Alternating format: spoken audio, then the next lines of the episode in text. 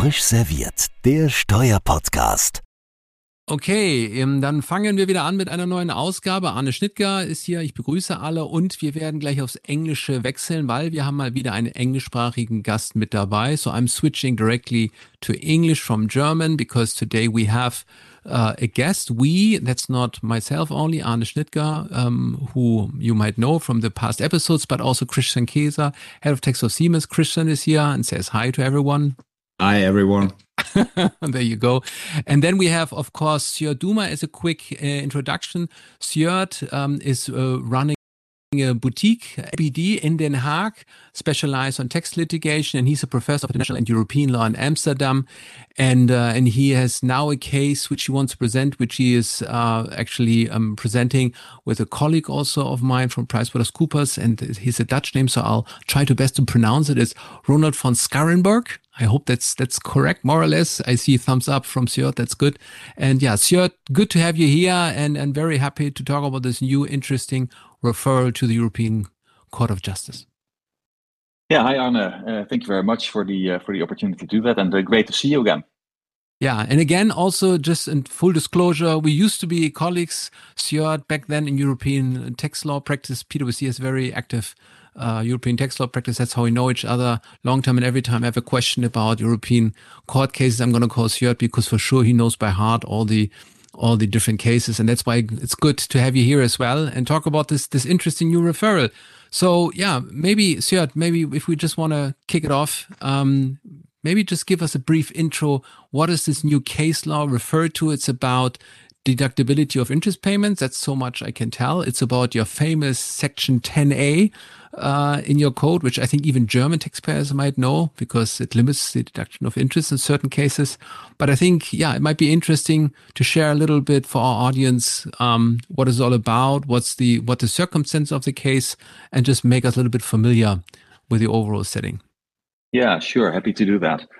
So this is a case which dates back quite a long time. The taxable year we are talking about, which is at issue in the case, which has been referred by the Dutch Supreme Court to the European Court in Luxembourg. The taxable year is 2007, so that is quite an old case. And the acquisition we are talking about, because the interest payments, which are indeed restricted in the deductibility, they are resulting from a previous external acquisition made by the group even a few years earlier. So it is actually quite an old case, and but still of relevance today because indeed this famous Article 10a is still in our code. Then I can, if you want, I can perhaps explain a little bit about the facts. We are dealing with a Belgian group, which made an external acquisition of a Dutch group. So they bought a Dutch group, and how did they do that? Back then there was in Belgium a certain regime, which was called the coordination centers regime, a tax regime which does not exist anymore, but at the time it did exist. And what a lot of groups did, including, let's say, this particular group, but also Dutch groups, other international groups, many groups use this, let's say, regime to use it for their internal banks, basically. So the internal bank of the group was established in Belgium. The internal bank of the group was provided with equity by the rest of the group. The parent company, but also, yeah, when I'll get back a little bit more into detail as the conversation progresses. And this internal bank then basically provided a loan to an existing Dutch group company, who then did the external acquisition. So it was an external acquisition financed with a loan from this internal bank in Belgium. So this is all fine, and I think this happened in the early 2000s. Was the interest, and after the acquisition, I must also add that after the acquisition, a fiscal unity was formed between the acquiring company and the newly acquired group. Was there any problem with Article 10A back then, so before 2007? Well, the answer is no, there was no issue. And why not? Because Article 10A at the time did not apply to external acquisitions of shares.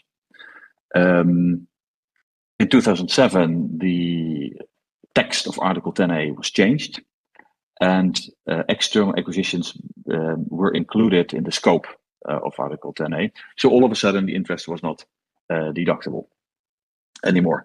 And then the question, of course, arises: is that a problem? The taxpayer obviously argues that, well, it is perfectly commercial to have this as an internal bank of a group in a certain member state, in Belgium in this example. And of course, the internal bank was not as such subject to corporate income tax in Belgium. There were some other taxes to which the internal bank was subject to, but not profits tax. So, yeah, the end result would indeed be a deduction in the Netherlands, no pickup in Belgium. But the taxpayer, of course, argues that this is in itself, a result of the applicable tax laws, and not the result of, let's say, any abuse or artificial transactions or whatever on its own part. And that's basically what the case is about. Mm. So it is really, also from the perspective of European law, an abusive situation, or do you say, well, no, this is a genuine establishment in a member state of the European Union, this internal bank, which provides services, which are to provide loans across the EU, which is in itself absolutely fine. And the only fact that the interest receipts are as such not subject to corporate income tax in Belgium, that in itself should not justify the conclusion that there is an abusive situation. So that's basically, Arne, the factual background. And maybe for the benefit of our listeners, a detail about 10A. Arne said it's a famous rule over there. Many people know it, but not everybody might be aware of the specifics of 10A. Yes. Well, the background of Article 10A actually is in Dutch case law. Article 10A is a codification, you could say, of earlier case law of the Dutch Supreme Court, which was handed down under our general anti-avoidance rule. It's an unwritten rule. In the Netherlands, you will not find a written form of any general anti-avoidance rule. It's an unwritten form. Recognized by the Supreme Court already in the 1920s. What is the background of Article 10A after its codification? What the Dutch legislator wants to avoid is that interest expenses are created artificially to produce exempt income. So that's why if you take up a loan with a group company, and you use that loan, for example, to provide capital to a subsidiary, or to acquire within the group a subsidiary, or after 2007 to acquire externally shares, those are typically transactions which fall within the ambit of Article 10A, because you create interest expense, but the income will be exempt under the corresponding income in the Netherlands, which the loan produces, would be exempt under our participation exemption. So those are typically situations which would fall under Article 10A. And actually, it's interesting for a German, because usually our tax laws are so, I would say, painful that we are never competitive. But Christian, that's the one case where we can say we're more beneficial than the Netherlands. Sorry, Sjoerd, I just have to say that, because we don't have this rule. We used to have that rule, but now we can receive dividends and still deduct the interest. But at least that's one little benefit you have under German tax law. But coming back to that, Sjoerd, you basically said it might be justified, basically, or it might be not justified if it's not taxed in the hand of the recipient. But just to become a little bit more technical, and apologize already, because I'm a technical EU tax law nerd. I I'm very open on that one. But I think just looking at that, I think the question comes indeed up. Why is it discrimination? And if I'm not mistaken, Sjoerd, I think the reason is that the requirement under your Section 10a was the provision is not applicable if it's subject to a normal tax, whatever that means. But I assume under Dutch purposes, mostly it should be the case, even though we might talk about losses as well, because if there's a Dutch entity with losses, it would be also interesting how this is being seen. But I understood the case law in such a way, and I only have the English translation from the Dutch one because my Dutch is terrible or non-existent actually. I understood the reason is that you're saying in most cases this provision is applicable cross-border and hardly in domestic ones. So it's a classical example of a de facto discrimination, Sjoerd. That's how I understood it. But yeah. That's right. Yeah, so it's a very good point which you raised because this was still a pending issue also in this particular case in front of the Supreme Court, and this has been I think a small victory already of the taxpayer because the Dutch Supreme Court indeed held in this particular case for the first time, so this is really new, that Article 10a indeed gives rise to a prima facie restriction on the freedom of establishment, certainly, but also potentially freedom to provide services or capital payments. And why is that indeed that what the objective of Article 10a, and that's also very clear from the referring judgment, is to prevent artificial erosion of the Dutch tax base. And this artificial erosion of the Dutch tax base, of course, happens almost exclusively in cross-border situations. And yes, there are such situations, like you mentioned, also purely within the domestic setting of the Netherlands that you can use, for example, losses at recipient, to also create interest expenses and no effective taxation because the recipient would have losses to offset the interest income, but this is really a minority. So the large majority of cases which are hit by Article 10a are cross-border cases, and the Supreme Court therefore, in my view, rightfully held that this gives rise to a prima facie restriction, which needs justification. And that's what the case is, of course, pivoting about. Is there such a justification for the Netherlands to discriminate this taxpayer? Yeah, no, absolutely. And then, of course, the question comes up, to what extent is this abusive? And that's now interesting, you know, because I'm just wondering, what does it mean being abusive? Does it mean we need to look kind of the substance at the end of the recipient? Is this what is decisive? Or is it a matter about to what extent is granting loans versus equity? Is this something which is a question about abuse? I would have thought so far, not really. So I have to admit, I'm a little bit struggling how you can apply this principle in this scenario. But maybe, Sjoerd, you can help us out here. Well, yeah, well, hopefully. Well, you're not the only one who is struggling with this. In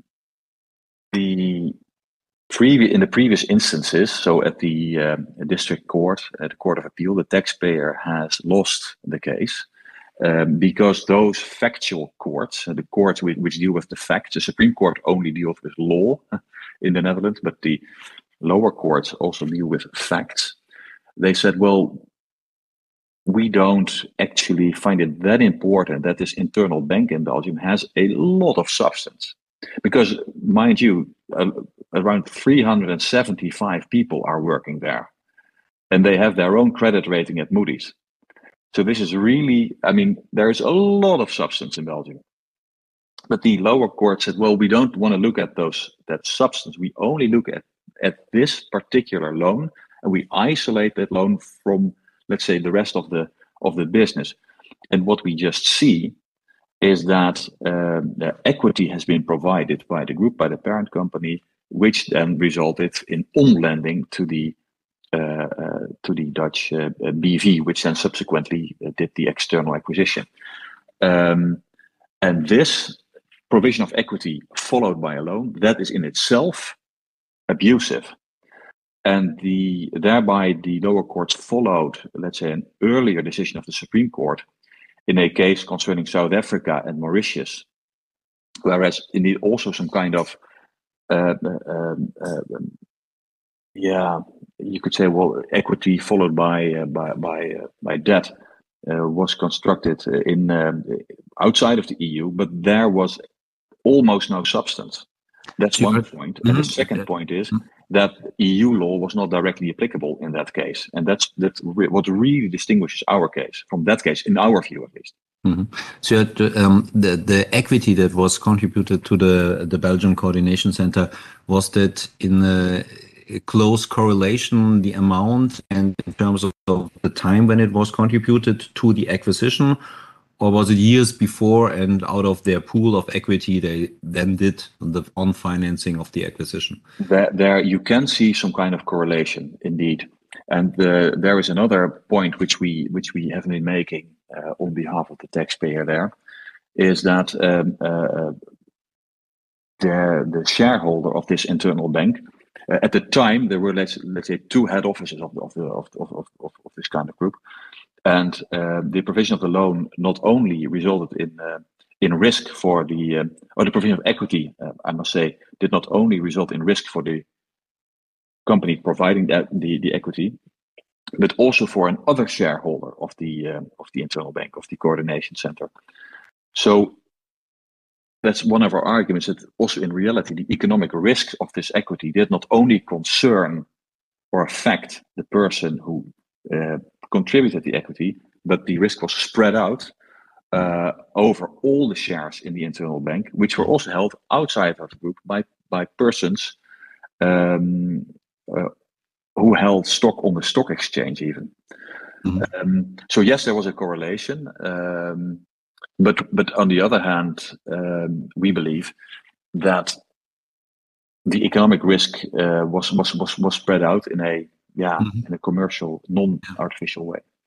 Article 10A, if I'm not mistaken, only applies to intercompany, right? So that is not applicable if there's an external party, which is a bit of a difference to similar rules elsewhere. I recall that Austria, didn't recall which year, but they implemented a limitation on interest deductions. But when the interest income is low taxed in the hands of the recipients, but that was applicable to both internal and external. So if I understand you correctly, spreading out the risk here and looking at all the facts, it looks like that comparing this case to a pure external case where there would have been an external Belgian bank benefiting from certain Belgian regimes, normally such a case would be equity financed, because otherwise you're not able to benefit from the situation and the circumstances. 10A would not be applicable. So there, I see there a second discrimination with regard to external comparable situations. Absolutely, absolutely. And what is not in dispute in the case. And that's actually a very important part, a very important reason for the Dutch Supreme Court to refer this case to the European Union Court, is that it is not in dispute between the parties that the loan itself, but also the conditions under which the loan has been provided, are in conformity with the transfer pricing rules. So you would have been able to obtain exactly the same loan, Christian, as you said, from an external bank. Mm. And then the question arises, is that really abuse or not? And there's one important case, quite recent, a Swedish case, the case of Lexel AB, which concerned a similar rule in Sweden, which is not surprising, because the Swedish, they actually copied Article 10A into their own legislation. And if I recall correctly, it's there, not Article 10A, but Article 10B, but whatever, that's not that important. And in the case of Lexel AB, concerned an internal acquisition of shares, where indeed a deduction was created in Sweden, not taxed at the end of the French recipient, because there were losses which could be used. And there, the Court of Justice has held that since the loan and the conditions under which it had been provided completely were at arm's length, what is the risk of an artificial erosion of the tax base in Sweden? And the European Court seems to have said, well, there is no such risk. So there is no justification. And that's exactly the reason why the Dutch Supreme Court has now referred this case. So, well, doesn't really how important is it that in view of the objective of Article 10a, namely to prevent artificial erosion of the Dutch tax base, that exactly the same loan could have been obtained from an external bank. So basically, Sjoerd, I guess you can summarize that the intention of, preventing that tax base is lost is not fully applied in a very consistent way, because for external lending, it's accepted, but not for internal. And the question is, where's actually the difference? So it's a matter about, yeah, okay, well, that's a good point. And there is one other point which is specifically relevant in this case, in this year, out of 2007, the year 2007. And that is that in this year, the only really relevant criterion in the end, if you really dig down to it, is the tax rate in Belgium. So if the effective tax rate would have been 10% under Dutch rules, would have been 10% in Belgium, the interest would have been deductible under exactly the same facts. Mm. So the really distinguishing factor here in this particular year is the Belgian tax rate as such. And we believe that that is a problem under EU law. Mm. So that's very interesting. And coming back from this provision to another one, which we want to touch upon, and we're trying to link those two cases, there's an EFTA judgment as well on the, I think it's called PRI Group Europe SAS. It's E3/21. So it's case 3 from year 21, I believe. Just for everyone back there, I think the question came up to what extent also fiscal unity rules in combination with limitation of interest rules can be a problem under European law. So the question here came up in this case, to what extent is it a problem that based on some kind of fiscal unity rules, here it was the back then the Scandinavian, I might say, system or group contribution, which allowed the interest deduction if you basically made the election. And it's for German listeners on this channel quite interesting, because we have a similar rule under our German Zinsschranke, under interest capping rules, which also is not applicable within the fiscal unity. But of course, fiscal unity can be only applied in a cross-border case. The interesting fact pattern was that actually this group contribution was not even applied for in the EFTA judgment, but the pure theoretical possibility to apply for it was already sufficient to create a discrimination. And of course, Sjoerd, the question comes up in your case, is this relevant somehow as well? Because, I believe obviously the Belgian Coordination Center was not somehow in a fiscale eenheid, I guess you call it, but maybe it could have been, because you're even allowing a side stream consolidation. So I'm just wondering whether this could be another angle where you're saying like this might be a discrimination as well. So I don't know whether you thought about that, but yeah, we have thought about that. Yeah, the problem is, of course, if you would have seen a cross-border fiscal unity, we would in the Netherlands have a full consolidation. So you would really see that's one taxpayer. And we would find it difficult to see then also a loan, because if they're a loan within one taxpayer, so where would the interest deduction stay? Would it not disappear? So in the end, we decided not to bring that argument. But the case which you mentioned from the EFTA court is, of course, relevant for the Netherlands, because if you form a fiscal unity, you can change your turnover of the taxpayer. The EBITDA can go up, so you can use EBITDA, for example, of your subsidiary or your parent, in order to determine or calculate the maximum amount of interest deduction. And yes, people are in the Netherlands, of course, talking about whether our implementation of Article 4 of the Anti-Tax Avoidance Directive, the earnings stripping rule, is affected by this EFTA court judgment. And nobody knows for certain. And no doubt we will see litigation about that.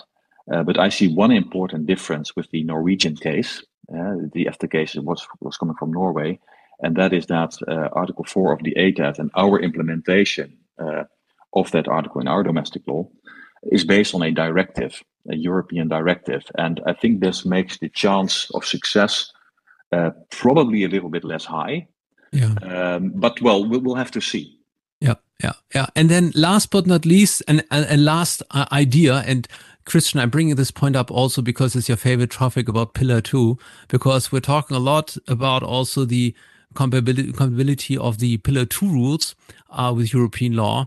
And I remember the original suggestion was there's limitation on deductibility if the recipient is an efficient tax. And I personally believe this is borderline or maybe even above of being against European law. And if I'm basically looking at your case now, there's some certainty. And I know at least in Germany, there's a big discussion going around whether there might be a new justification reason, which is level playing field, basically. And I mean, to be fair, your provision is not intended to be level playing field. But I guess my question, the interesting question comes up, as your case will be dealt with much earlier probably than most cases on Pillar 2 rules, to what extent something similar might apply. Can we now say, as we have a level playing field, it's not okay that there is not a tax? To be fair, these are older times when we had no Pillar 2 commitment yet. But I mean, I think the hope, at least what I'm understanding sometimes, is that European Court might be inspired by those kind of agreements which are basically made at the OECD level. So to what extent can we see that even like level playing field might be a potential, reason which can be brought up, Sjoerd? I don't know. I see you shaking your head. In our case, I don't see that, or perhaps I don't want to see that. Mm-hmm. That's also possible. But I think that in our, let's say, case of Article 10a, you can really only look at the objectives of the Dutch legislature back in 2007. And I don't think that the EU court can or should, let's basically invent some kind of justification ground, which was not the basis of the provision we are talking about. So I think that the European Court in general is a justification follower and not a justification maker. And I have a last and final one. I have to take benefit of having two EU experts in front of me. Sjoerd, the interest and royalty directive, did you look at that one? And is there any fruit that you could get out of that directive for the case? Yeah, so I think that the non-deductibility of interest is not the same as a withholding tax on interest. So I think that the interest royalties directive will probably not help us. There was a German case which was perhaps a little bit similar to the Scheuten Solar case. Yeah, exactly. Which was lost by the taxpayer. So. The solar case, everybody or many people in Germany know, because we have some generally applicable limitations for our trade taxes. I have to admit, I was never convinced by the reasoning there. So you believe no second run on that one? No, okay. Yeah, I would be very skeptical, and we did not bring it. Yeah, if it would have been successful, sure. We have made a big mistake, but it can be not applicable. But Sjoerd, assuming you're going to win the case, and I think as I hear it, let's see. We don't want to say anything. The ECJ will decide. But assuming you're going to win it, what would that mean basically? Would that mean that 10A would be not applicable for all cases anymore in the Netherlands? I'm just curious because you had this discussion around Eddie that 10A was being subject to some changes, So maybe you can put this in a context for the audience, just to summarize it. Yeah. Of course. Yeah. Well, the Dutch Supreme Court has gone a long way to protect Article 10a from EU scrutiny. The Dutch Supreme Court has always said we interpret Article 10a already in a European-friendly way. So there is basically no problem with Article 10a. And now this Lexel AB case has more or less forced the court to refer the case to Luxembourg. If the taxpayer wins, of course, it depends a little bit on the reasoning of the European Court, but I think that Article 10a could be in serious trouble, not only in this case, but for many more cases. Okay, so maybe then also 10a would have to be fully abolished, and you just have the interest capping rules as we have in Germany, and you join the club. Maybe you don't know. But perhaps on the other hand, the question also raised: how bad is that nowadays? Because if you look at indeed all the interest capping rules which are there, if you look at individually pinpointed cases which have been decided by the Supreme Court on the basis of our general anti-avoidance rule, I think we could perhaps also miss Article 10a. I'm not sure whether it would be terrible for the budget. Yeah. To be found out. So yeah, no, thanks, Sjoerd. That was very interesting. Looking over to Christian, I have actually answered all the questions I scribbled down, but I know Christian, you might have some further ones or no? No. Maybe just for the benefit again of the listeners, no name of the case yet and no case number. Not yet, but we expect that we will be able to submit written comments to the European Court of Justice very soon, and. Yeah, let's hope that there will be an oral hearing, perhaps around the summer or after the summer 2023, followed by a quick judgment. At least I am really looking forward to that. Yeah, we absolutely, and we will give out the names and share it with our listeners in case you have it. Of course, we will also follow it for also German taxpayers with international presence. It's a very important case, of course. Thank you so much. That was very enlightening and nice to see you again and talk to you again. And we're looking forward, to the outcome and keeping fingers crossed, of course. Absolutely, and thanks for having me. All right, thanks. Take care. Bye. Bye.